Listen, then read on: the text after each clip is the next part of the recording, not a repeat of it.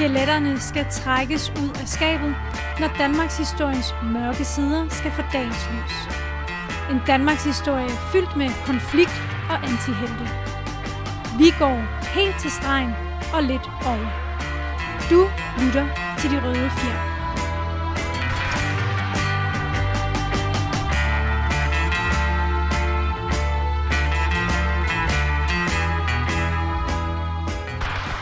Goddag og velkommen til De Røde Fjer med mig, Andreas Nørgaard og Kaj Kühlmann.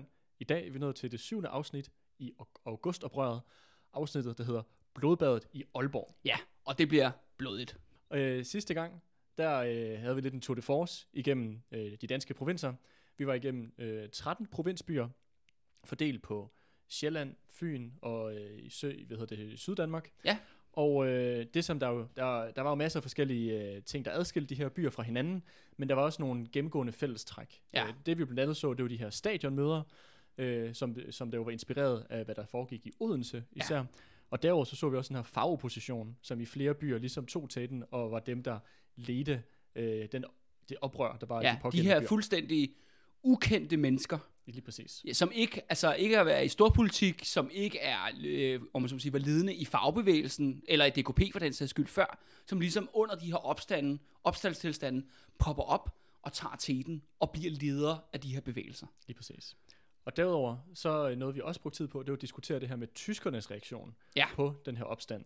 Fordi tyskerne, de troede jo, at den her opstand, at det var ligesom optakten til en invasion. Ja, og de bliver mere og mere paranoid, og nu vil vi også ja, bare ligesom... Og det lidt... så vi jo Bones til sidst. Hvor der det så vi i Bones, og vi skudt. så det faktisk også i Haderslev, hvor ja. ham der kommandanten gik amok og tævede ja. hele byen, ikke? På baggrund af et rygte, ikke?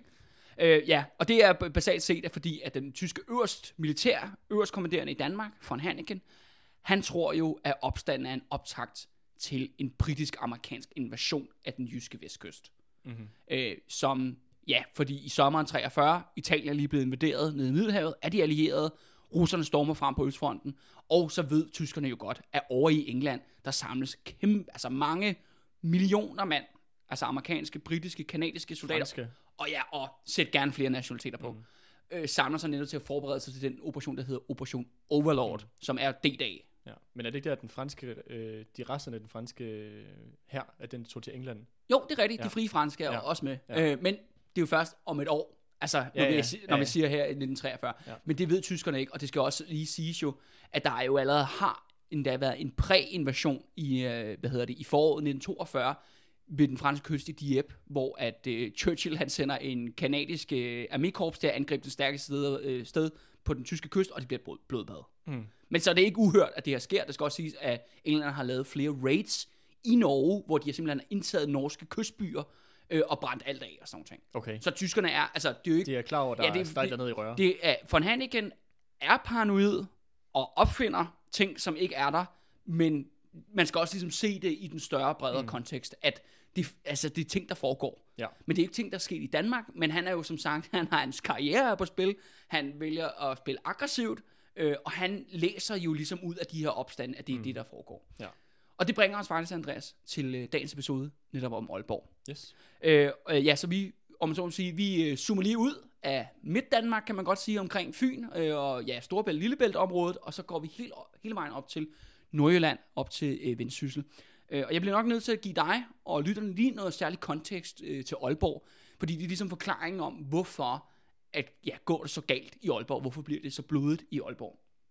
Det er fordi, man for det første... Ja, ind, indtil videre, der var faktisk kun tre, der døde i den her ja, opstand. Ja, men det kommer satme til at ændre sig, når vi kommer netop op til Aalborg. Øh, og grunden til, at hvorfor det bliver så blodigt i Aalborg, det er fordi, at hele grunden til, at tyskerne er i Danmark militært, det er på grund af Aalborg. Mm. Det er på grund af Aalborg Lufthavn, helt specifikt. Mm. Grunden til, at Danmark bliver invaderet niende april nitten fyrre, det er, så tyskerne kan få fat i Aalborg Lufthavn og bruge det til ja, at invadere Norge basalt set. Men som krigen fortsætter, kan man sige, nu bliver Danmark så besat, og Norge bliver besat, men Aalborg øh, Lufthavn bliver udbygget helt vildt. Og Aalborg Lufthavn bliver simpelthen et kernelufthavn i tyskernes øh, kontrol over den her del af, af Europa. Mm-hmm. Øhm, så det bliver en su- det er super vigtigt militært øh, sted, og det skal også siges, altså på daværende tidspunkt i Aalborg, der er der måske, der er omkring seksoghalvtreds tusind indbyggere, men der er over ti tusind tyske soldater i byen. Hold da kæft. Fordi lufthavnen er så militærvigtig. Mm. Øh, og, det, og det gør netop det her med, når vi lidt snakker om det her med invasionsfrygt. Mm. At, at tyskerne er jo fuldstændig fokuseret på Aalborg. Og det er også det med, at Aalborg skal forsvares. Det er der ingen tvivl om for tyskerne. De ser det som en essentiel del af deres øh, forsvar. Ja, og det, betyder, og det betyder, at tingene kan ligesom eskalere fuldstændig ud af kontrol. Fordi det, vi har egentlig set jo, er jo faktisk, at mange steder, ikke alle steder, men mange steder, har tyske kommandanter faktisk været ret moderate. Du ved, trukket deres soldater ud af byen, mm. samarbejdet rigtig godt med Socialdemokratiet og politiet, altså forskellige danske myndigheder, om ligesom, hvad, hvad kan vi gøre i vores sidste ende. Der, der er så også eksempler, hvor de skal lære ud af kontrol, der hvor Vanderpest lige sender en S S-bataljon til, øh, til Odense, til ligesom, og ligesom vise, hey, vi er stadigvæk nazister, eller du ved, ikke? Mm. Æ, hvor, men i Aalborg er, er sagen bare en anden, fordi det er så meget vigtigere øh, for tyskerne, ja, for, øh, ja, i forhold til det militære spørgsmål. Mm-hmm. Æ, det interessante er også, at når man kigger på den tyske øverstkommanderende i Aalborg, det er en meget højt dekoreret oberst, der hedder von Budelau, zu Brandfels. Han er sådan en preussisk militærslægt, ikke? Smuk navn. Ja, men det skal siges, at han faktisk, alle kilderne beskriver ham faktisk som en fornuftig fyr. Altså han er professionel militærmand, mm. højt dekoreret fra første verdenskrig, og været med i nogle andre felttog og sådan nogle ting. Han er ikke sådan en fanatisk lunatik nazist. Øh. Men problemet er, at ham her, øh, ja, for en øh, butler, eller hvad fanden vi skal kalde ham, han øh, taler ikke dansk, sjovt nok, som de fleste gør, øh, af tyskerne på det tidspunkt. Øh, men det gør selvfølgelig hans øh, forbindelsesofficer. Øh, for, hvad, hvad, hvad er en forbindelsesofficer? Jamen en forbindelsesofficer er jo ligesom, kan man sige, et, ja, et forbindelsesled øh, mellem for eksempel i det her tilfælde den tyske kommandant og de danske myndigheder, okay. i, i lokalområdet, i det her netop spørgsmål om Aalborg. Altså du ved, både i forhold til kommunen, øh, det danske militær øh, og det danske politi. Men problemet med ham her forbindelsesofficeren, det er, at han er sønderjyde, men han er tysksindet sønderjyde. Okay. Det vil sige, at det, det, vi har jo talt meget om jo om det her med grænsen. Mm, øhm, vi lavede genforeningsafsnittene. Ja, lige præcis. Ja. Men det vi ikke talte om, Andreas, det er jo, at der bliver efterladt en tysk minoritet på den danske side mm-hmm. af grænsen. Ligesom der bliver faktisk efterladt en dansk minoritet på den tyske side af grænsen, så er det altså også tilfældet. Og de her, om man så må sige, tyskere, der bor i Danmark, de største, altså en stor majoritet af dem, bliver alle sammen hardcore nazister. Mm-hmm.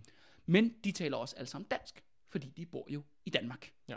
Så de er tosprogede, ikke? Mm-hmm. Og det, øh, den her complication i Aalborg er, at ham her, han hedder Thyssen, ham her, som er forbindelse med, han hader danskere.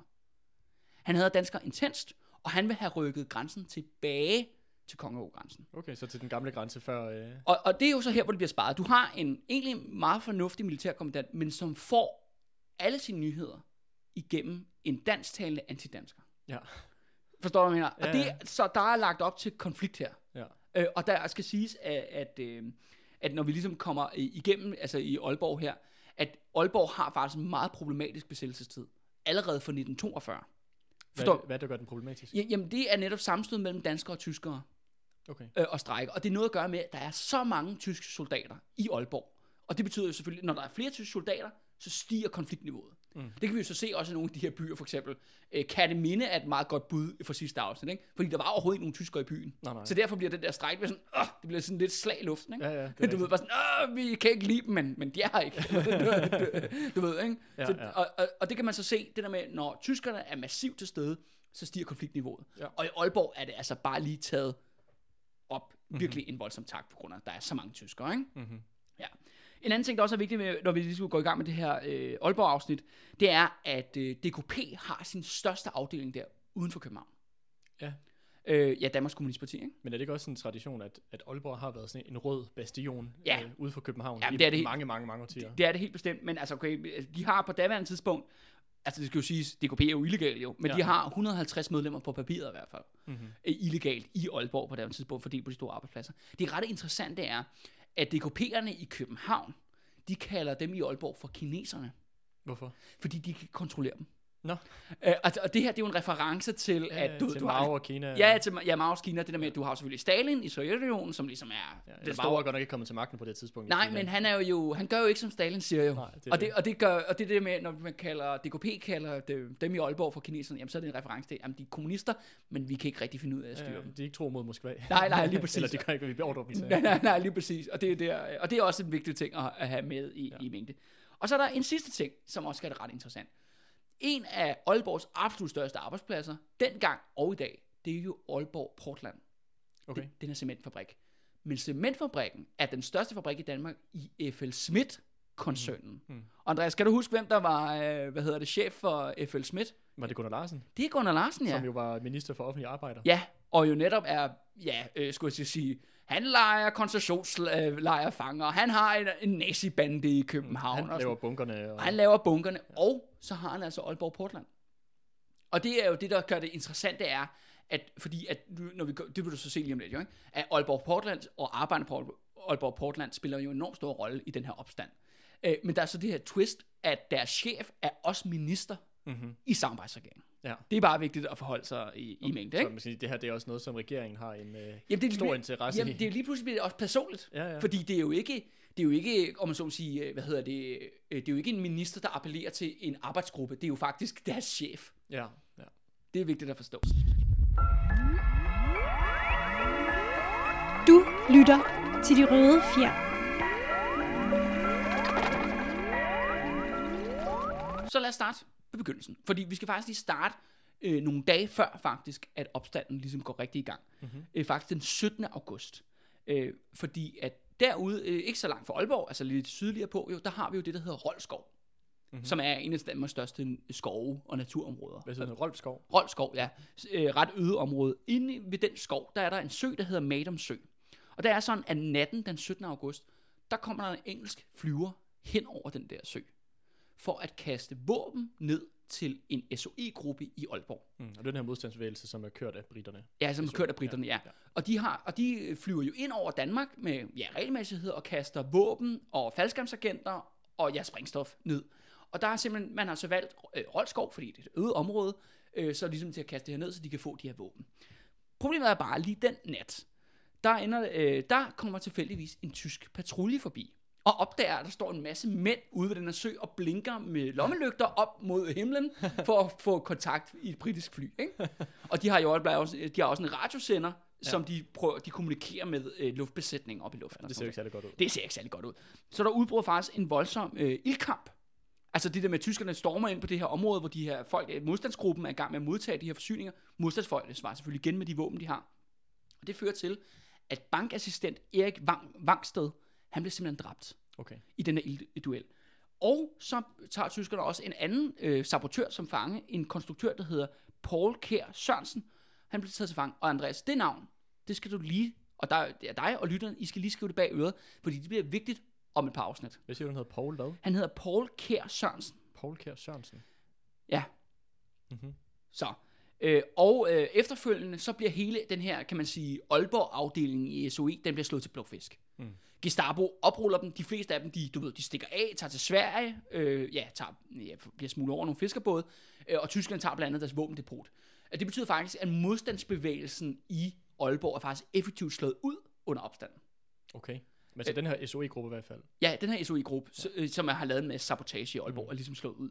Der er ikke nogen brobegruppe, der er aktive? Jo, jo, men, men, de, men de her, faktisk de her S O E-folk har ligesom været de mest aktive. Men det, okay, var, det var vigtigt at sige, at de her, at ham her bankassistenten Erik der, han bliver dræbt, og S O E-gruppen bliver slået ud. Men det her med, at Erik Vangsted bliver dræbt, det bliver fuldstændig afgørende i Aalborg. Fordi hvis vi springer så et par dage frem til den mandag den treogtyvende august. Nu er vi jo så faktisk der, hvor vi faktisk slap sidst, ikke? Mm-hmm. Øh, omkring de der dato. Og hvornår var det, samarbejdsregeringen falder? Den falder den niogtyvende august. Okay, ja, så vi tæller også ned nu. Ja, ja, det gør vi netop. Vi er ved at, vi er ved at lige så småt og nærmere slutningen her, Andreas. Der er det sådan, at Erik Vangsted den treogtyvende august, der skal han begraves. Han er fra Aalborg, og han skal begraves. Øh, og op til den begravelse, der mobiliserer Aalborg. Altså alt og alle vil med til den begravelse. Mm. Fordi det er jo, om så må sige, en byens søn, om så må sige, skal begraves i, i sin kamp mod, øh, mod tyskerne. Det reagerer øh, selvfølgelig politiet og de tyske myndigheder voldsomt på. Altså von Hanneken, han blander sig direkte i den her begravelse. Fordi han ser, at okay, det her, okay, der er en død sabotør, der skal begraves i Aalborg. Det kan jo blive starten på opstand. Eller bare sådan, okay, det kommer til at blive en opstand omkring, ja, ja, den her begravelse. Alle tænker bare sådan, det bliver en opstand omkring begravelsen.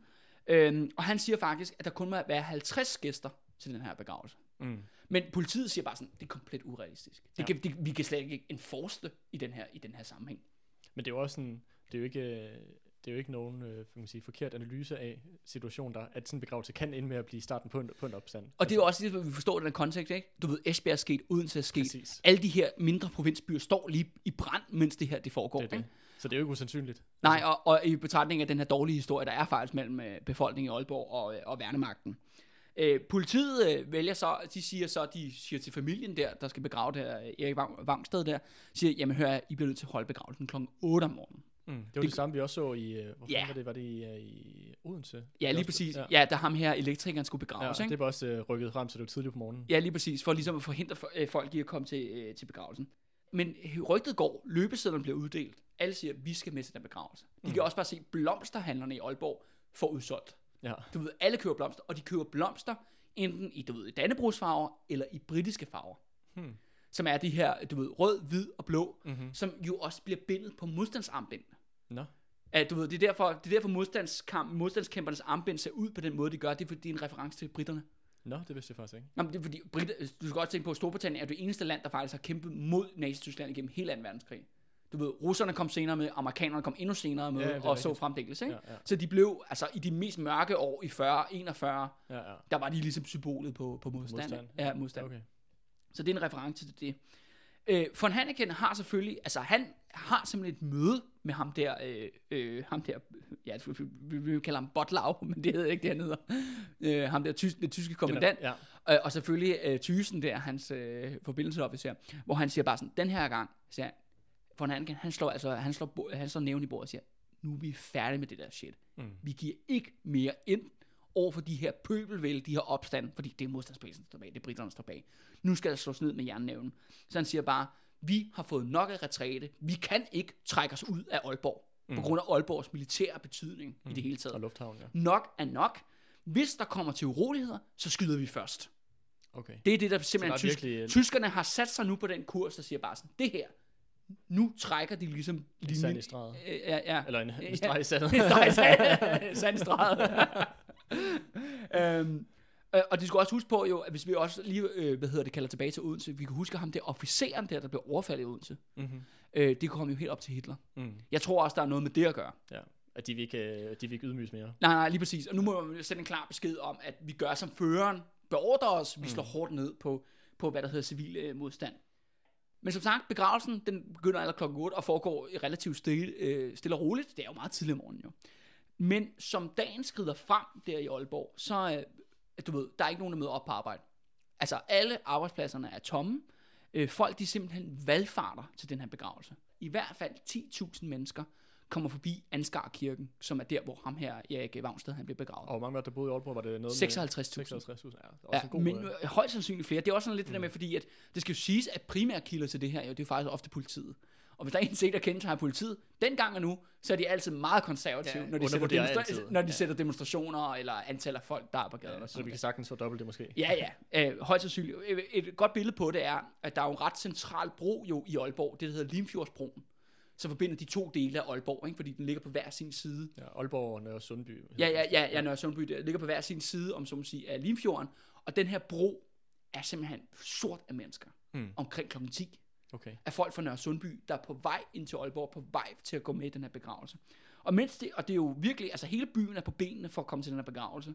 Og de synger den der sang, øh, altid Friday, når du går. Det siger måske ikke lige umiddelbart dig noget. Ikke rigtigt. Nej, nej. Men det er den sang, som slutter med den der, kæmp for alt, hvad du har kært, dø om så det gælder. Ja, det tror jeg, jeg har hørt. Ja, og det er fordi, det er modstandsbevægelsens sang. Okay. Øh, det er jo faktisk, den er faktisk gået hen og blevet modstandsbevægelsens sang her i sommeren treogfyrre. Øh, og siden da, altså ja, helt til i dag, at det er sangen, der ligesom er kendetegnet, mm-hmm. det er ligesom modstandskampens sang, ikke? Hvad er det for en his- historie? Er det en ældre sang, eller er det noget, der er blevet skrevet under krigen? Øh, det er en ældre sang. Okay. Men jeg har faktisk glemt at google det, så det, altså, det, må, det må jeg jo gøre til, til næste gang. Ja, ikke? Jamen, det kunne være meget ja. interessant at vide, om det er noget, der går tilbage til ja, tidligere, tidligere kampe, eller om det er noget bare... Men tyskerne er jo ikke blinde over for det her show, og det skulle sige, at folk vælter ind på øh, kirkegården og, og smider kranse og synger flere fædrelandssange der.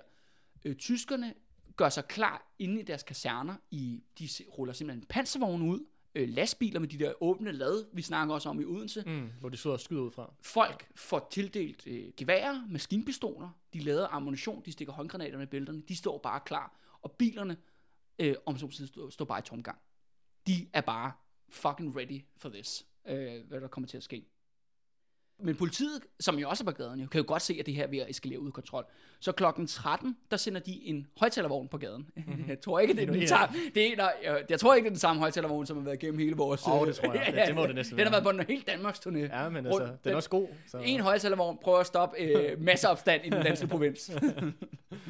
øh, men den højtaler, en højtaler, politiets højtalervogn bliver sat på gaden, og den siger passage set, gå hjem, gå hjem, ellers så begynder tyskerne at skyde på jer.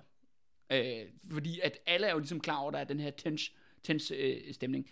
Men, og det er så her, de første sten bliver så kastet, bliver så kastet mod det danske politi og den her højtalervogn. Og det bliver så, du ved, svin, altså, folk råber skældsord efter den og sådan nogle ting. Ikke? Fordi at, sådan, vi har ikke tænkt os at gå hjem, vi skal til begravelse, basalt set. Så når klokken bliver, øh, du ved, tretten femoghalvtreds, der øh, er der en masse mennesker foran Anskar Kirken, der er fuldstændig pakket jo, øh, og så kommer der, ja... nogle tyske, hvad hedder det, motorcykler og, øh, hvad hedder det, og lastbiler kører forbi. Og det skal siges, at de her biler, der kommer kører forbi, de er voldsomt provokerende. Mm-hmm. De laver den der med, når de ser folk, så spiller de op. Det er fucking provokerende. Ja, du ved, det, det der med, hvor det virker som om, at de har tænkt sig at køre ind i folk, ja. men, så, men så går de lige udenom. Ikke? Ja. Det er også tydeligvis, at tyskerne også sådan, okay, nu er det ligesom nok. Ja. Og det fører selvfølgelig til, at der er nogen, der begynder at kaste med sten øh, øh, efter øh, folk, og så begynder tyskerne at skyde. Og efterfølgende så, og tyskerne kører ud i hele byen, og det de gør, er, at de sætter folk af med lastbilerne, og så samles de for eksempel på øh, gågaderne på Vesterbro i, øh, i Aalborg, og så går de sådan, du ved, ti mand ned ad gågaden og skyder på alt, hvad der rører sig. Okay, I, I skyttekæder frem og tilbage, ikke? For simpelthen at rydde øh, gaderne, og de skyder på alt og alle. Og så derfor vil jeg godt lige, Andreas, læse endnu en øh, politirapport, øh, den her gang for, øh, for Aalborg. Ikke? Ja, kom med det. Yes. Øh, skal vi lige finde siden her. Ja, og det er så, øh, vi starter her klokken... Øh, ti minutter over to, ikke? fjorten ti. Tyskerne skyder ved Gammel Kærvej ved Vesterbro, og befolkningen svarer med sten. Klokken fjorten femten, skydning på Vesterbro, færdelsen stansede, der råbes fy efter tyskerne. Og det der fy, det var altså sådan et meget normalt skældsord i gamle dage. Jeg har set det mange steder. Det er ikke noget, vi råber jo ikke fy, af noget, vi ikke kan lide i dag, men nej, det gjorde nej. man altså i gamle dage. Det er bare ja. lige for på den. Øh, fjorten femten, konditor N N meddeler, hans butiksråd ved Vesterbro er slået i tvivl. Klokken fjorten sytten, der bliver skudt af tyskerne på Vesterbro. Der anvendes både maskinpistoler og almindelig pistol. Klokken fjorten femogtyve, der skydes fra tysk side på Vesterbro ved kirken. Klokken fjorten tredive, Vesterbro spærret for, for Korsgade mod syd. Mange mennesker i Reberbanegade, ingen skydning. Vesterbro ryddes af tysk militær. fjorten seksogtredive, tyskerne rykker frem af Vesterbrogade med ca. halvtreds maskinpistoler. Klokken fjorten fyrre, Hauptmann Thyssen meddeler, at tyske tropper nu vil gå frem af Jernbanegade, Banegårdspladsen, Boulevarden og Bispegaden. Og det er så ham her, forbindelsesofficeren Thyssen. Mm-hmm. Klokken fjorten fyrre, tyskerne fra nord i lastvogne samt til fods til Anskar Kirken på Vesterbro skyder ikke stadig flere personer. Klokken fjorten fyrre, tyske tanks, kanoner og rytteri på Vesterbro. Klokken fjorten femogfyrre, anmodning til ordens, øh, ordenspolitikommandoen i Jylland Fyn om assistance af en gruppe fra Frederikshavn og en fra Hjørring og en fra Sæby. Klokken fjorten femogfyrre, rodeknusninger i Algade og på Boulevarden. Tyskerne rydder gaden til hest. Ingen skydning. Tyske vagter ved en af de knuste forretninger. Altså det her med rodeknusninger og forretninger, som vi har snakket om før. Ja. Klokken fjorten femogfyrre, der kører tanks mod Haseri, øh, has, Haseris ad Anders øh, Borgsvej. En del folk på gaden. Ingen skydning. Klokken fjorten femogfyrre, kirkegårdens låge til Kirkegårdsgade lukkes af tyskerne. Folk forsvinder ind på kirkegården. Der er stadig cirka fem til seks tusind mennesker på kirkegården. Oh, det er også mange stadig. Ja. Klokken fjorten halvtreds, tyske overfaldskommandoer rykker frem med maskinpistoler af Bispegade mod vest. Klokken fjorten halvtreds, tyskerne har givet ordre til, at Anskar Kirken samt kirkegården rømmes i løbet af en halv time. Klokken femten nul fem, det ser tilsyneladende ud til, at de tyske tropper trækkes tilbage til Wehrmachtsheim, Roxy, og folk er i, igen stillet sammen på Vesterbro, øh, på Vesterbro. Det der Wehrmachtsheim, det er sådan et soldaterhjem, kun for tyske soldater. Okay. Ja. Øh, klokken femten femoghalvtreds, det danske politi rydder kildeanlægget. Klokken femten sytten, nu ryddes Vesterbro på ny, tanks, maskinpistoler benyttes af tyskerne. Klokken femten femogtyve, færdsel på Vesterbro, øh, på Vesterbro normal, tysk patruljering med maskinpistoler. Ja, og det er jo så politiets om man så må sige lidt, øh, om man så må sige lidt tørre øh, udlægning af det her, mm. hvor de sådan noterer ned i dagsrapporten, i hvad, hvad de ligesom observerer. Men det, der ligesom sker, er, at efter de her, ja, det er jo så to timer eller mere eller mindre, vi, vi har snakket om her, at der er øh, syvogtyve sårede, og der er to dræbte. Hold da op. Og det er dag et. Ja. Øh, og dem, der bliver dræbt den dag, det er en af en tilfældig tilskuer, at han bliver skudt i maven i en sidegade.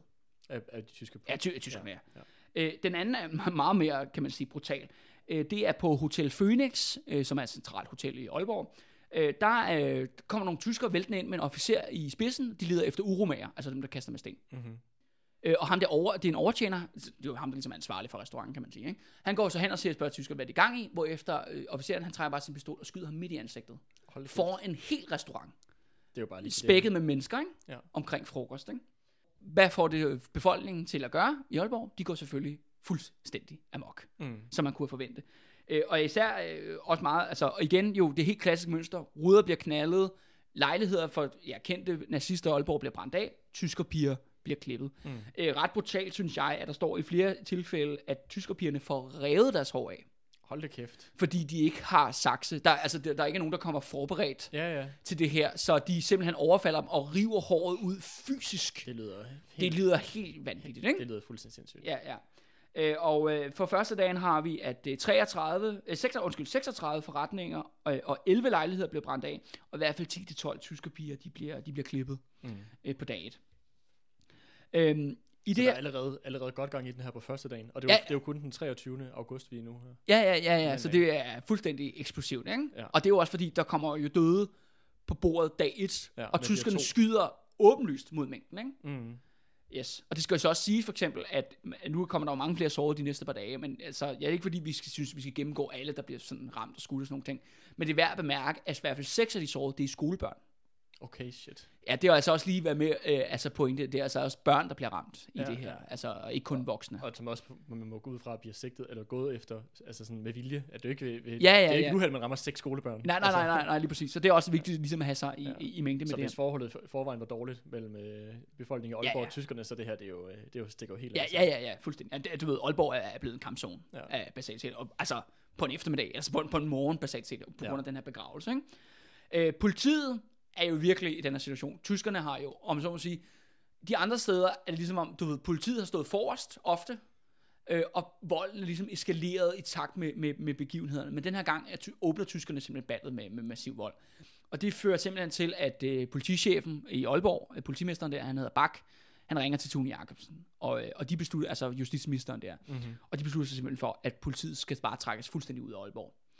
Fordi at det godt være, at de forsvarer nationalliancen, men hvis de så åbenlyst, du ved, bakker op om folk, der dræber indbyggerne, det kan politikorpset ikke klare mm. i den her situation. Så politiet forlader simpelthen Aalborg. De trækker sig. Politiet er ikke mere med overhovedet. Okay. Det er kun befolkningen versus tyskerne. Så allerede kan du se nu, at Aalborg går i en helt anden retning, ja, end de andre byer. Eskaleret helt ud af... Og, og det skal så også siges, at der, der man, øh, samarbejdsregeringen får den her nyhed i, øh, omkring, hvad der sker i Aalborg. De er sådan helt, du ved, Johannes Kærbøl har kæmpet med næb og klør for at slå den ene opstand ned efter den anden, men nu er de bare sådan, spillet er slut. Mm. Altså, nu, nu, altså tyskerne, den, nu... Vi kan ikke få kontrollen over situationen mere, nej, nej. på baggrund af det, der sker i Aalborg. Nej, men det er også interessant, fordi nu så du, at i Odense, der endte politiet med at gå over på det her stadion-udvalgsside, øh, ja. men her i, i Aalborg, der kaster de bare håndklædet i ringen. Og ja, vi kan ikke, byen. vi nej, kan ikke. Øh, de bliver inde på deres øh, politistationer, ikke? Ja. Og, og, og, ja, og sidder derinde, mens tyskerne farer rundt i gaden og skyder på folk. Ja. Og, ja, og mængden svarer igen, ikke? Ja. ja. Det ser blandt andet sådan, at, øh, at, jeg kan sige, at den, de danske myndigheder, at de jo bare... fordufter i, ja. den her, i den her kamp mellem befolkningen og så besættelsesmagten. Ja, lige præcis, ikke? Ja. Og det er også det, altså politimesteren der Bak der, han ringer så til Tune Jacobsen, og han siger bare sådan, du ved, det er jo ikke det, han siger direkte, fordi det kalder de det ikke, men han siger, han siger bare sådan, nu falder nationalliancen. Mm. eller han siger nu, eller han siger, som samarbejdet kommer til at falde, efter mm. det, der er sket i dag, ikke? Altså den treogtyvende august. Du lytter til De Røde Fjer. Næste dag, tirsdag den fireogtyvende august. Øh, det interessante er, at på tro, den, den, der, den her aften har været så hektisk, at der ikke har nogen, der har indkaldt til generalstræk. Øh, det er måske så, ikke nødvendigt, det er måske selv sagt. Nej, men i hvert fald, det er jo sådan med, om morgenen, så er arbejderne på vej på, på arbejde. Nå, okay. Øh, og men, det går allerede galt. seks femoghalvtreds øh, uden foran Aalborg Portland, altså cementfabrikken der. Mm. Der er en, en, ja, en arbejder, en cementarbejder, han skal på arbejde, og, øh, og han kører på cykel, øh, og så kommer han sgu til at køre ind i en tysk soldat på cykel også. Oh, en fældvæbel. Øh, og ham her, øh, tyskeren, han øh, bliver simpelthen vanvittigt ophidset. Øh, og det han gør, er, at han ligesom stiger sin cykel, og så tramper han ham der arbejderens cykeldæk i smadret. Det er sådan en total road rage. Mm. Du ved, bare sådan en stor tramper på det der cykelhjul, til det går fuldstændig af vind og skævt af, af lyd. Øhm, og selvfølgelig, fordi det er jo tæt på Aalborg Portland, så kommer der selvfølgelig andre arbejdere, som også skal på arbejde på Aalborg Portland. Og de samler sig rundt om ham der, og så er der blandt andet en af de der kollegaer til ham der arbejder, han går ind og blander sig og siger, hey, er du ikke lige ophidset nok ved at stå og trampe det der cykelhjul i stykker? Og så, så, så meget du vil heller ikke slået dig. Altså. Nej, nej, nej, nej. Og hvor så ham der tyskeren, han, han giver ham en lussing, ham der den anden arbejder, og råber, mm. du ved, sådan en svejnhund ja. øh, efter ham, ikke? Det får så ham der, ham der arbejder ved cykel, så er blevet smadret. Han, han siger så til ham der tyskeren, han kalder ham øh, en jøde.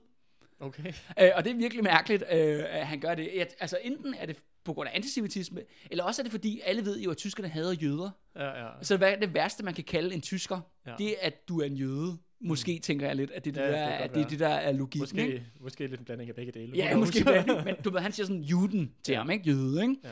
Øh, det kan han da i hvert fald sige på tysk. Øh, og det der med, at der samles så halvtreds arbejdere rundt om det her skemyssel, der foregår der. Øh, og ham der soldaten, han bliver helt vild af raseri. Så han trækker sgu en pistol og skyder ham der arbejderen mange gange i maven. Okay. Og han dør. Ja. Æ, så du ved, dag et... Det er allerede, det er klokken en gang syv. Og ja, klokken en gang syv, og vi har allerede det første dødsfald øh, på dag to, ikke? Ja. Det fører selvfølgelig til, at der bliver indkaldt til generalstrejke. Altså cementarbejderne, de møder selvfølgelig og siger bare, bum, alt er lukket, alt går hjem. Mm. Eller du ved, der, der, der, der er strejke, og det spreder sig selvfølgelig som løbeil i hele Aalborg. Hele byen går ned, som vi har set det mange andre steder, butikslukninger og alt det her. Selvfølgelig øh, øjeblikkeligt, da det her sker, så øh, øh, ja, forbereder F H, altså fagbevægelsens hovedorganisation, på, at øh, strejken skal selvfølgelig aflyses. Mm. Helt klassisk øh, socialdemokratiske fag, øh, fagforeningspolitik. Øh, ham, der er F H-formand i Aalborg, han hedder Anton Højer, mm-hmm. øh, og han ankalder til, øh, til at, ligesom, at man skal genoptage arbejdet i håndværkerforeningen, øh, som, er, ja, som er en stor bygning, der ligger i, i Aalborg. Øh, men så er det, Andreas, at en ny, ukendt helt træder ind på, på banen, fordi Aalborg får netop sin egen stormfelt, ligesom ham der i Odense. Nå, okay. Uh, ham her hedder så godt nok Emil Nissen i stedet for. Mm-hmm. Uh, og Emil Nissen, han er formand, eller han har ikke engang formand, han er faktisk næstformand i tre F i Aalborg. Hmm. Og den eneste grund til... Så han er delen af fagoppositionen. Ja, ja, han er delen af fagoppositionen. Men den eneste grund til, fordi formanden for tre F i Aalborg, han er en pæn socialdemokrat, men den eneste grund til, at det er Emil Nissen, der ligesom er ansvarlig de her dage, det er fordi, at formanden er blevet kaldt til København, fordi at Socialdemokratiet er i gang med at, du ved, stoppe opstanden i København. Nå. Og der hiver de åbenbart alle formænd ind, ligesom det er sådan et, okay, alle bliver nødt til at komme ind, for vi skal have sådan et tactical meeting, ja, okay. og hvordan vi slår opstanden ned. Så derfor er formanden slet ikke i Aalborg de her dage. Mm, så det er også lidt, lidt tilfældigt, at det er, det er Emil Nissen, der ligesom... Øh, og Emil Nissens, ja. øh, hvad hedder det, credentials, eller hans baggrund, er meget mere radikal end, øh, end de andre. Fordi at indtil nitten fireogtredive, der sad øh, Emil Nissen i D K P's centralkomité. Okay, så deres, deres ledelse... Ja, ja, det er centralkomiteen, ledelsen. Ja, ja. Øh, men han blev simpelthen ekskluderet fra D K P i nitten fireogtredive. Ja, hvad blev han ekskluderet for? Fordi han var rigtig gode venner med Richard Jensen. Nå, ham der... Øh, ja, ham helt der, for øh, tilbage. Sø, søfund, søf, hvad fanden var det, der hed? Ja, søfyrbydderen øh, for ja. ja, De Røde Fjer Start, en af de tidligste ja, ja. episoder, der, ja. hvor, hvor vi lavede om ham her, kommunisten Richard Jensen, ja. som var en værre ballade med. Men åbenbart ham og Emil Nissen, de er gode venner.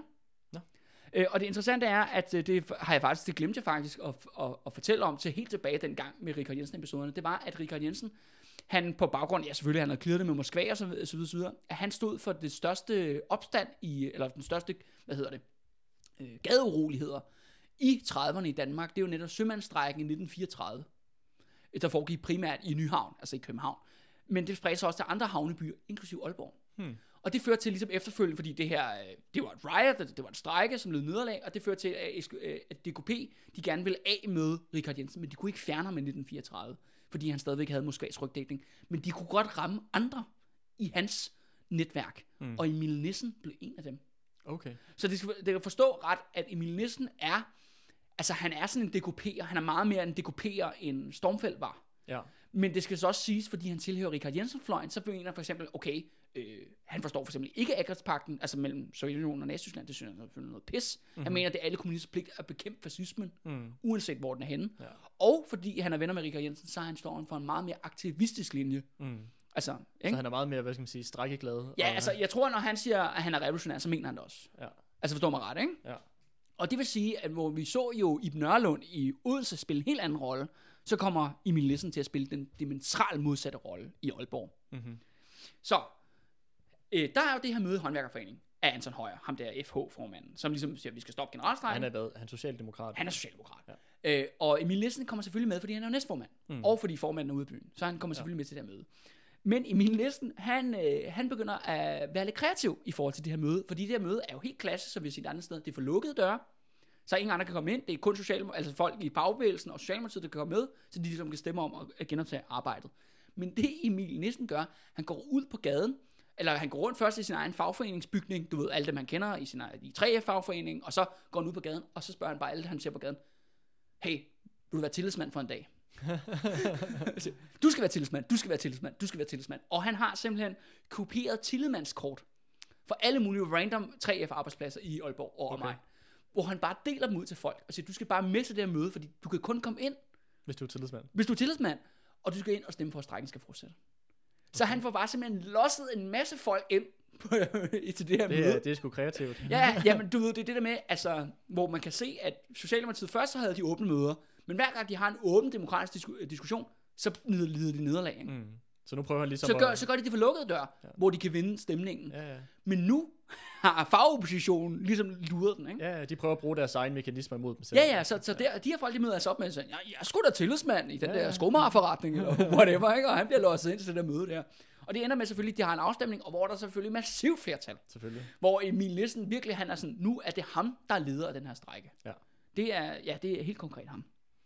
Det er sgu, det er sgu meget, meget cool lavet, på en eller anden måde, at de prøver ligesom at, at vende de her øh, pamper og socialdemokraters, deres egne øh, korridorfinder øh, mod dem selv. Ja, lige altså. præcis. Ikke? Jamen, altså, så, ja, så, det, så det lykkes jo ja, ja. I, i det her tilfælde. Ja. Øh, og, ja, men selvfølgelig opstanden fortsætter jo, kan man sige, ude i Aalborgs gader. Øh, ret interessant, nede på havnen, øh, ved Aalborg Havn der, der, eller, der er jo sådan, ja, det ligger jo der ved Limfjorden, så der er masser af øh, havnefronten, eller hvad vi skal kalde det. Mm-hmm. Øh, der, der opstår simpelthen sådan en speakers corner for blandt andet, hvor alle folk kan komme op og holde politiske kamptaler og sådan nogle ting. Og der er jo den der med, at alle folk er på gaden-agtigt, ikke? Men øh, du ved, på dag to her om tirsdagen, der, der bliver syvogtredive øh, butikker, de får smadret deres ruder, og syv lejligheder bliver brændt af. Øh, ret interessant er det, at, øh, at det siger også, når vi snakker meget om de uromager, at de er meget unge i det, ikke? At det er for eksempel, at i Aalborg, der bliver et iskagehus stormet, så alle de der unge kan få is. Det er altså, forstår man, så det siger også noget om deres alder. Ja, ja. Meget, Æh, meget sådan ungt gjort. Ungt, ungt riot, ikke? Ja. Ja, det må man sige. Så de kunne få noget is. Ja, men i dag alder... havde det været, at de havde øh, været invaderet en tier, så du kunne få fidget spinners. Pokémon-kort. Ja, det, lad, lad det være en opfordring til den næste opstand øh, derude. Men allerede inden klokken bliver seks, altså klokken atten, der har vi allerede fem sårede. Altså folk, med, der, der er blevet skudt simpelthen af tyskerne, fordi det er jo tyskerne, der er alene i byen med befolkningen, ikke? Mm-hmm. Men omkring, og efter ligesom Emil Nissen der har vundet den der afstemning, afstemning i, øh, i håndværkerforeningen, så siger han, ved du hvad vi skal have? Vi skal selvfølgelig have et stadionmøde, fordi det har alle rigtige danske opstande. De har et, øh, et stadionmøde. Og øh, det øh, stadion, det er så faktisk ikke rigtigt et stadion i Aalborg, det er det, der hedder Grusgraven, som er sådan lidt, det er sådan en gammel grusgrav, som er blevet lavet om til sådan et forlystelsessted, der er blandt andet sådan noget skøjteløb om vinteren, no, okay. og sportsstævner om sommeren, no. og, og der er sådan en masse boder. Det lyder, det er som, sådan, lyder som godt initiativ. Ja, ja, men det er bare, det, det forstår det, det er ikke et fodboldstadion, no, så sådan, men det, det, andet men det er et stort hul i jorden, hvor en masse ja. mennesker kan være. Ikke? Ja, det lyder sådan lidt amfiteater-agtigt. Ja. Ja, ja, lige præcis. Og der er klokken tyve, der mødes øh, fem tusind indbyggere i Aalborg til det her møde. Mm-hmm. Øh, og det interessante er, at mest af mødet er faktisk en stor øh, debat, Øh, mellem Anton Højer, altså for F H, og Emil Nissen på den ene side. Hvor de faktisk har en de- demokratisk debat for en ja, stor del af, af byens indbyggere, om hvorvidt, hvad gør vi nu? Øh, hvor skal opstanden gå hen? Og Anton Højer taler selvfølgelig for, at stoppe opstanden, øh, hvor Emil Nissen siger, vi fortsætter den selvfølgelig. Mm. Hvorefter der så er, er afstemning, hvor at Emil Nissen vinder overlegent. Øh, og jeg synes bare, det er ret interessant det her, Andreas, vi, ligesom, vi kan dvæle lidt ved det her, ikke? Det er meget, at altså, ligesom når det går godt, om man så må sige, for opstanden, ikke? At det, ligesom, der er et ordentligt lederskab i de der byer, hvor meget mere demokratiske de egentlig er, mm. end faktisk end, end de demokratiske partier. I gåseøjne. Altså, ja, i gåseøjne her, ikke? Altså mere forstået faktisk som Socialdemokratiet og fagbevægelsen, som jo, ja, dengang og nu jo, altså virkelig snakker om, at vi er en demokratisk bevægelse, og man har stemmeret, og alt mm. det der, ikke? Og snakker utrolig meget om demokratiet. Men man kan se, at de de køber alle de der fiksfakserier. Mm. og du ved, alle lukkede møder, og, lukkede møder, og prøver at få så få som muligt med til afstemninger og så videre, så videre, hvor at mange af dem her, øh, det er jo virkelig sådan på sin vis, at det, det er sgu lidt noget, øh, der, der er fandme forskel på at sidde øh, et hundrede og halvtreds tillidsmænd, som alle sammen er medlem af Socialdemokratiet, og sige, mm. nu skal vi stemme, som partiet siger, i forhold til at spørge fem tusind indbyggere i Aalborg, ja. Hvad synes I, ja. Der skal ske ja. Nu, her, helt konkret. Og det er jo det der med i Aalborg, det er jo et liv eller død spørgsmål. Mm. Ja, ja, du bliver skudt på. Altså det er jo klart nok, at de, de er jo udmærket godt klar over i Aalborg på det andet tidspunkt, at hvis de fortsætter den her opstand, jamen så kommer der til at dø flere mennesker, højst sandsynligt i hvert fald. Ja. Det synes jeg bare, at det er ret interessant, øh, ja, også i hele sådan demokratidiskussion, øh, ja, ja. Ikke? Ja. Ja. Hvad, med, hvad med tyskerne i forhold til det her stadionmøde? Lad de bare det de, de, de lader det ske, ikke? Okay. Ja, altså det er jo sådan, okay, der kommer femten tusind mennesker. Altså, det, jeg har set et enkelt billede, der er taget et enkelt billede fra. Det er jo hele gaderne er jo bare packed med mennesker, mm. der bevæger sig derude. Øhm, ja. Øhm, det interessante er, men det skal så lige siges, at lige på afslutningen på mødet, så dukker ham der politimester Bak op. Øh, og ligesom han får også lige mikrofonen, ligesom, okay, Emil Nissen har vundet afstemningen, men det er, hvad hedder det, politimester Bak, der får de største klapsalver. Fordi han går bare basalt sig op i mikrofonen og bare råber, Dybøl! Eller, eller Danmark til Ejderen, eller et eller andet sådan, et eller andet fuldstændig nationalistisk, ja, ja. Øh, bla, bla. Og det er bare sådan, ja! Yeah! Bare sådan, yes! That guy! Ja, yeah, that guy! øh, og det, det, det er bare meget grineren, altså, okay, du har faktisk haft nogle, du ved, Altså, altså jeg, jeg, også mit indtryk af ham der, Anton Højer, han er ikke den værste socialdemokrat i verden, faktisk. Okay. Øhm, øh, men de har jo faktisk en reel debat jo, mm. hvor han så taber øh, og accepterer nederlaget. Øh, hvor, og det, det siger så mere end de fleste andre socialdemokrater, ikke? Det gør men, det. Ja, ja, men, øh, øh, men hvor så altså, Emil Nissen ligesom er sejr, men så kommer ligesom ham der, politimesteren lige ind for Højer, bare sådan, ja! Yeah! Bare sådan, du ved, sådan noget, Dybøl! Men det, det er jo også sådan, hvor man det er sådan en... en ja, det måske afspejler også meget godt den her stemning, der er til at møde der. At på den ene side, så er folk ligesom for at kæmpe og blive ved med at kæmpe mod tyskerne og fortsætte den her generalstrække. Ja. Men der er også det her nationalistiske element i, at det er jo den der ja, det er jo... kamp mod en besættelsesmagt. Ja, og de er jo ja. tyskere, ikke? Som man det har det. en lang, lang bitter historie med. Ikke? Ja. Det er meget, meget sjovt. Øh, så tager jeg hjem efter det her møde. Man har så besluttet, at ja, generalstrækken fortsætter til, og det er jo det der med, de, de kravet er jo, at tyskerne skal trækkes ud af Aalborg, som alle andre steder. Problemet er bare, at det kan tyskerne ikke leve med. Mm. Ikke i Aalborg. Det kunne de godt i Odense, det kunne de godt i Esbjerg, det kan de ikke i Aalborg, på grund af Aalborg flyveplads. Øh, og prestige simpelthen, værnemagten og von Hanneken, de er ligesom nået til bristepunktet, ikke? Mm. Men på vejen hjem, så øh, flokkes alle mennesker, og de synger internationalt.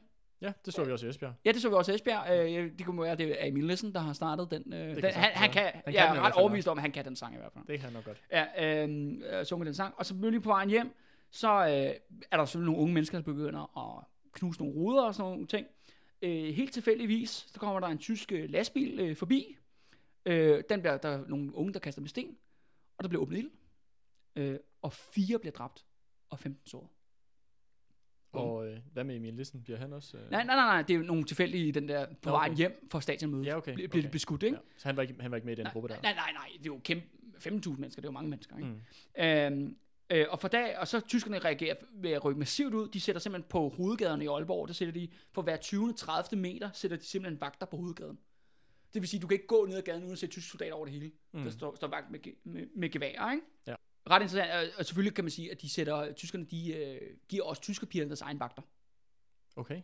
Men det er jo også det med, altså dag et havde vi jo de der to dræbte, nu på dag har vi fire dræbte, dobbelt så mange. Vi har, har vi jo næsten haft fem, har vi ikke det? Der var jo, vi har fem, vi har fem dræbte, ikke? Med ja, ja, ja, ja. Vi er, øh, ja, hvad er vi oppe på nu, ikke? Syv. Syv, ja. syv dræbte, ikke? Og, og, og, og, og hvad? fyrre sårede eller et eller andet ja, ja, i den duer, ikke? Ja. Øhm, øh, og, og det går, mængden bliver selvfølgelig går fuldstændig amok, selvfølgelig ligesom de gjorde på dag et. Øh, og det de gør er faktisk, at de, prøver, de stormer faktisk politistationen. Okay. Øh, og det er jo så lidt interessant, hvorfor fanden de gør det. Ja, politiet har øh, jo ikke været spillet. Jeg tror, det er noget at gøre med, at de simpelthen, altså de kan jo ikke angribe tyskerne på den der måde. Mm. Fordi tyskerne er så hårdt bevæbnede og svarer igen, så derfor går det ud over nogle andre. Øh, og det ender, så mængden prøver at storme politistationen, de bliver slået tilbage. Politiet kommer ud af politistationen og rykker ud og sådan slår folk tilbage, ikke? Øh, så lige pludselig dukker Bakke op, og så er alle sådan, hey, det skulle da ham der, der råbte Dybel ned på stadion. Så ja, det er mig og sådan noget, og så siger bare sådan, at hør, vi vinder, vi på jeres side og sådan noget, gå hjem, ikke? Ja, ja. Så det, det, eller ikke gå hjem, men du ved, lad stationen være, ja, ikke? Ja, gå et andet sted hen. Ja, ja, lad være med branden af, ikke? Og det fører faktisk til, at de ligesom, de ligesom øh, lader politistationen være i fred. Øh, det, øh, og der er også et andet element, som er ret interessant, det er, jeg vil også bare lige sige det kort, det var, at det i forhold til det med tyske pigerklipninger, at på den her dag, der hvad hedder det, arresterer faktisk betjentene en D K P'er, med, der leder en bande unge, hvor han har sagt selv om. En D K P'er som... En som, voksen D K P'er, ja. Som leder en flok unge, ja. til at rende rundt og klippe tyskerpiger. Ja, men var det, det godt, det så i Odense? Ja, det er lige præcis ja. det samme, ja. vi så i Odense, der nu gentager sig i Aalborg. Mm. Det er bare for lige, uh, lige at spide den ind, og ja, det er ja, altså ja. også noget, der bliver, der bliver set der. Ja. Uh, og D K P's rolle i hele den, i det hele den del, om man så må sige, af augustoprøret, ikke? Altså mm. tysker klipning. Som vi også har snakket om tidligere, hvordan ja, ja, ja. At det virker til, at D K P de ligesom aktivt prøver at opildne til det her. Ja, lige præcis. Ja. Uh, men efter det her, ja, fire dræbte, sytten sårede, det bliver virkelig et, altså et vendepunkt, faktisk, for F H og Socialdemokratiet i Aalborg, i form af ham her, Anton Højer. For han er okay, han er bare sådan, vi bliver nødt til at gå med opstand. Mm. Altså Socialdemokratiet bakker loyalt op om opstanden fra dag i Aalborg. Mm. De prøver ikke at splitte den. Ja, det er jo første gang, vi set det. Fuldstændig, og de ja. indgår jo så det, der hedder en enhedsfront, mm. med Emil Nissen og faktisk D K P'erne i fagbevægelsen i Aalborg. Og, mm. og kan du lige forklare lytterne, hvad en enhedsfront er, Andreas? Jo, altså en enhedsfront, det er, det er noget, som der sådan en taktik, der bliver brugt i arbejderbevægelsen. Det er ofte, ofte lidt sjovt, du siger, at det er Socialdemokratiet, der ligesom indgår i den enhedsfront, fordi at det er ofte sådan noget som ja, kommunisterne i tredje internationale, at de brugte, altså hvor at du har de her forskellige partier, D K P, Socialdemokratiet, hvad der ellers måtte være i arbejderbevægelsen, hvor du så bliver enige om, okay, nu, nu står vi sammen og kæmper side om side for enten at vinde øh, en eller anden form for forbedring, eller for at forsvare os imod en eller anden form for angreb, øh, som ligesom indgår i en eller anden form for midlertidig alliance i, ja. i forhold til et fælles mål eller en fælles fjende, man kæmper imod.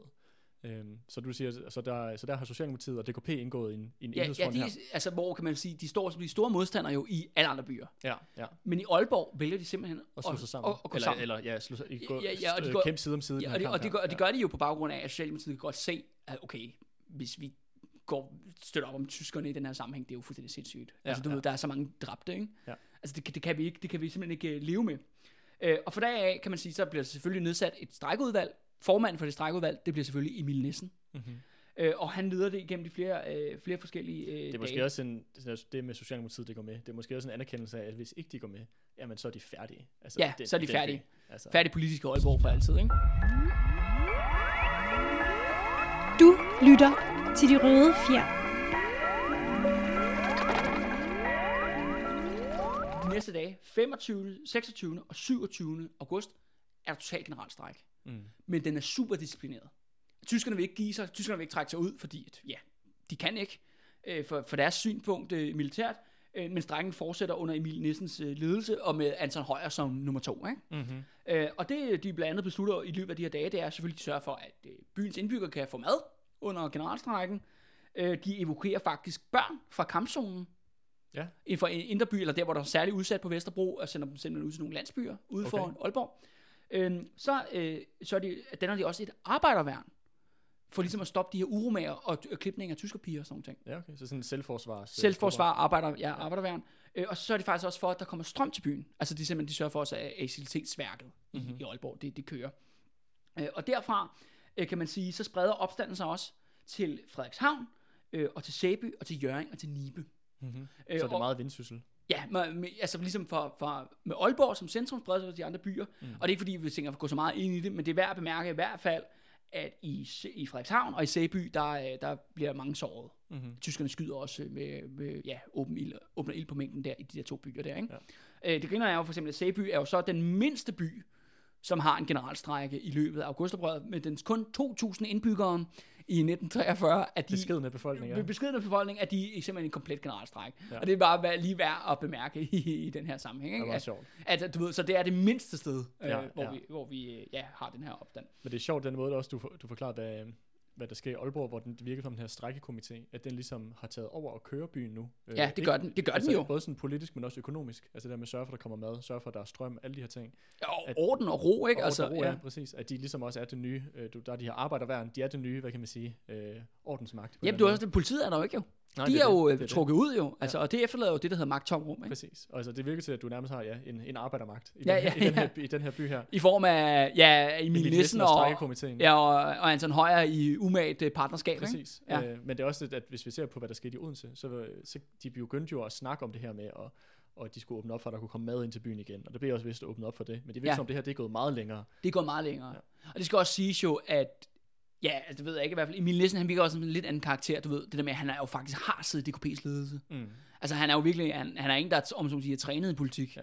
Øh, men det er også sjovt, det der med, at han ligesom røget ud af D K P, ikke? Han er blevet mm. ekskluderet jo, han er blevet fjernet fra partiet. Men også om det der Stormfeld, altså han havde, det var også det, vi snakker om. Han havde jo ikke andet ud over det stadionudvalg, men hvor det virker til at ham Emil Nissen, han har jo ligesom, han er... Han, han har også sin post i tre F jo. Præcis, ja. Altså han har folk omkring sig, han har øh, ja, tillidsrepræsentanter, der orienterer sig mod ham, altså han, er, han har noget andet at spille med, ja. end, øh, end ham Stormfeldt havde. Ja, lige præcis, og det er også det der med, ja, altså, øh, at det er jo ham, der leder det, altså Anton Højer, om man så siger, bare, bare trukket hele vejen. Ikke? Ja. Men, men, men må man dog sige til hans credit i modsætning til alle andre socialdemokrater, vi har set rundt omkring.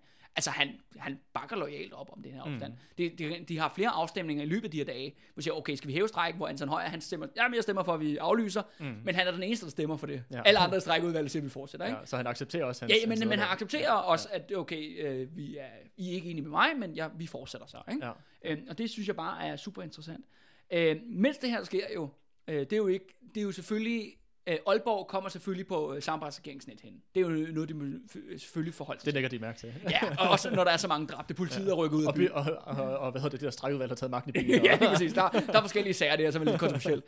Hvor det interessante er for eksempel, at Gunnar Larsen, der han finder ud af, ligesom også, at det der med alle arbejderne på Aalborg Portland, de er jo ligesom at rykke ud. Altså selvfølgelig, der skal siges, der arbejder tolv hundrede mand på det her mm. tidspunkt i, på Aalborg Portland, så ret egentlig ikke. Jeg tror nok, at skibsværftet er den største arbejdsplads i Aalborg. Men, en stor arbejdsplads. Men Aalborg Portland er nummer to. Mm. Øhm, så kæmpe arbejdsplads. Øh, og de er ligesom rykket ud i strækken. Og da Gunnar Larsen finder ud af det, så ringer han selvfølgelig til, til sin lokaldirektør op i Aalborg Portland, og så siger han bare, hvad fanden er der foregår? Du skal bare fyre alle dem der lige med det samme. Og så er ham der sådan, siger, ja, hvis jeg gør det, så hænger de mig. og så, okay, og så, så, mere sådan, så snakker Gunnar Larsen om, altså så sidder de for eksempel til et møde, og de skal sige jo, altså mens alt det her op, opstand foregår, altså samarbejdsregeringen er jo mere eller mindre permanent krisemøde, mm. fra omkring den attende august til den niogtyvende Ja. Der sidder de bare, de er hele tiden i møde, ikke? Og bare sådan, mm. hvad fuck gør vi, fuck gør vi? Og så lige hjem og sove lidt, ikke? Og så tilbage i møde, ikke? Og så, der, og så lige Johannes Kærbøl, der er lige ude og nokken som, nokken som hats, ikke? Ja, ja. Øhm, men ellers sidder de der permanent møde, og så Gunnar Larsen, han sidder også til sådan møde, og sådan, det ved Erik Skavenius og de andre, der sidder bare sådan, okay, hvad fanden sker der med det der Aalborg? Og så siger Gunnar Larsen, ah, den klarer jeg sgu da. Altså, du ved, så sådan, den, den fikser jeg.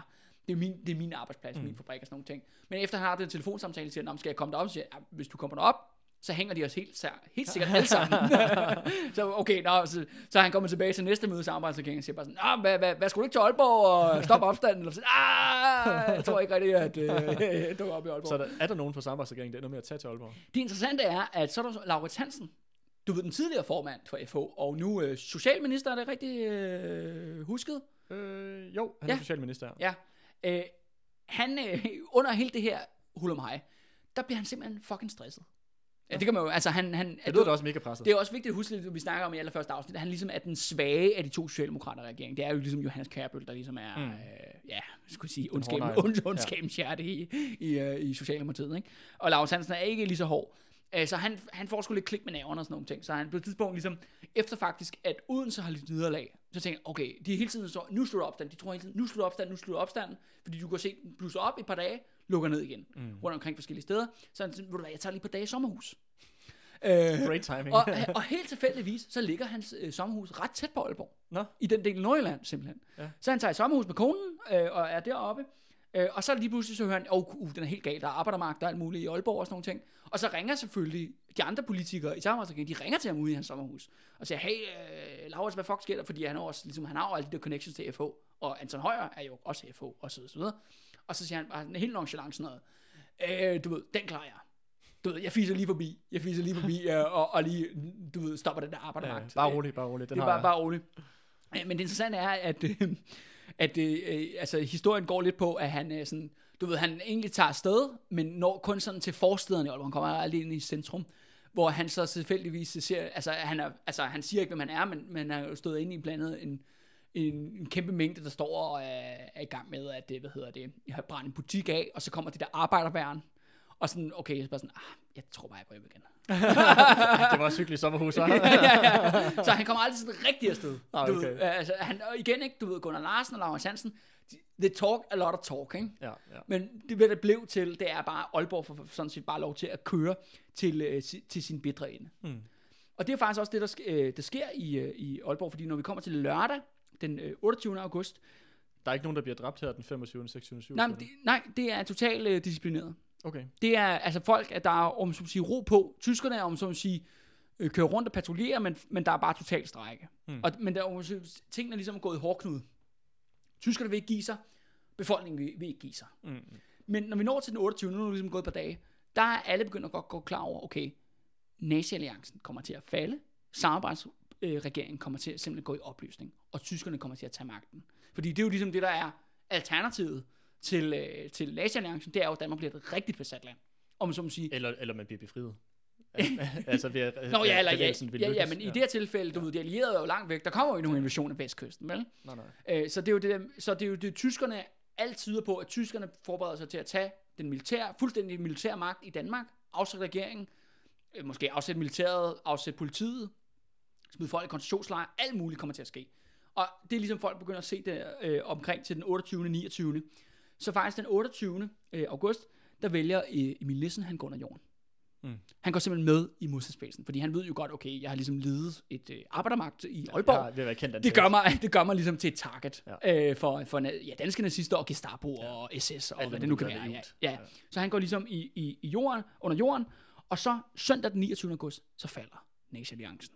Og det fører så til, at så er det jo ligesom Anton Højer, der er øh, efterladt alene, og der siger de, men men så godt nok med D K P'ernes øh, støtte, siger de sådan, okay, vi afblæser strejken. Øh, og det gør det, fordi at tyskerne simpelthen udsender et ultimatum om, at øh, hvis ikke, og det gælder ikke kun Aalborg, det gælder også sådan, de andre byer, var der faktisk også opstanden på daværende tidspunkt omkring niogtyvende august, så hvis I ikke stopper opstanden nu, så begynder vi at indsætte kampfly og artilleri. Okay, altså og bombe. Ja, ja, ja, så, så, så, så er det bare massakre. Mm. Så enten så stopper I, eller også så øh, ja, accepterer den nye magt. Og der er der øh, mange folk, jeg vil sige, i det tilfælde var det måske meget klogt skridt, øh, også når man ved, hvad der sker efterfølgende i besættelsen. Fordi det er jo ikke Danmarks, det er jo kun Danmarks første opstand under mm. besættelsen, det her skal lige siges. Mm. Men man ligesom, man stopper, man blæser af, øh, og det, men det vil faktisk sige, at Aalborg, ja, opstanden i Aalborg stopper kun fordi, at nazi-alliancen, den falder. Mm-hmm. Nu er, ja, det var, kan man så sige, var dagens episode, Andreas. Øh, men inden vi skal videre, fordi nu kan man så sige, du kan godt fornemme nu, at nu er vi ved at være ved at være vejs ende, ved at vejs ende, vi ser en slut, vi nærmer mere og mere den her skilsættende dato den niogtyvende august.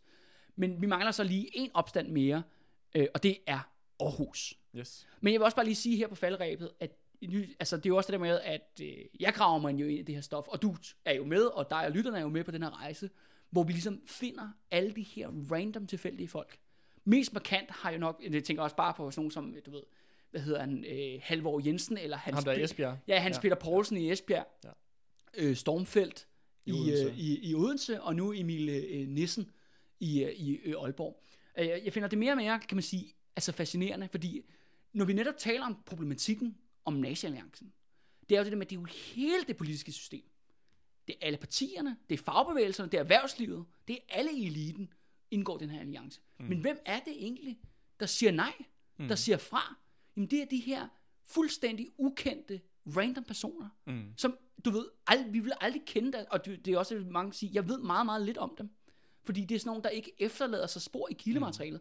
Deres... De, spiller, de spiller en rolle i, i et par dage, og så ja, er det. Ja, så er det. Og det er også det der med, når vi kigger på kildematerialet, hvem er det historie, altså når, vi sidder, når jeg sidder og skal forberede de her episoder, jamen det er jo, politiet er for eksempel en primær kilde. Altså deres rapporter. En anden ting, der også er ligesom at dykke mere med af det her i, hvor få billeder der egentlig er. Mm. Der er kun en håndfuld. Der er ikke noget film for eksempel. Det er meget markant det der med, at hele eliten, og det vil sige også medierne, altså pressen, mm. simpelthen prøver at ignorere det her og lukke det her ned. Mm. Men alle de her mange, mange tusinde mennesker i, du, i, den, i den danske provins, der rejser sig mod dem her, og det er dem, der siger fra. Og det er, også, det er jo også derfor, man skal støtte jo øh, projektet her på, øh, på T I A netop, så vi kan prøve at fortælle de her menneskers historie. Fordi det er jo mange, ja, der er mange, mange flere af dem, men det er bare lige augustoprøret, at de popper op. Og det er jo interessant, at der skulle nogle helt normale danskere til at vælte Danmarks alliance med Nazi-Tyskland. Og det er også vigtigt at forstå, Andreas, når man ligesom ser, du ved, alt det andet, vi har lavet, ikke? Du ved, om genforeningen og Valdemar Atterdag og sådan nogle ting. Og De Røde Fjer er jo meget sådan et, en, en podcastserie om antihelte og skurke. Men ved du, hvad augustoprøret er, Andreas? Hvad er det? Det er en historie om helte.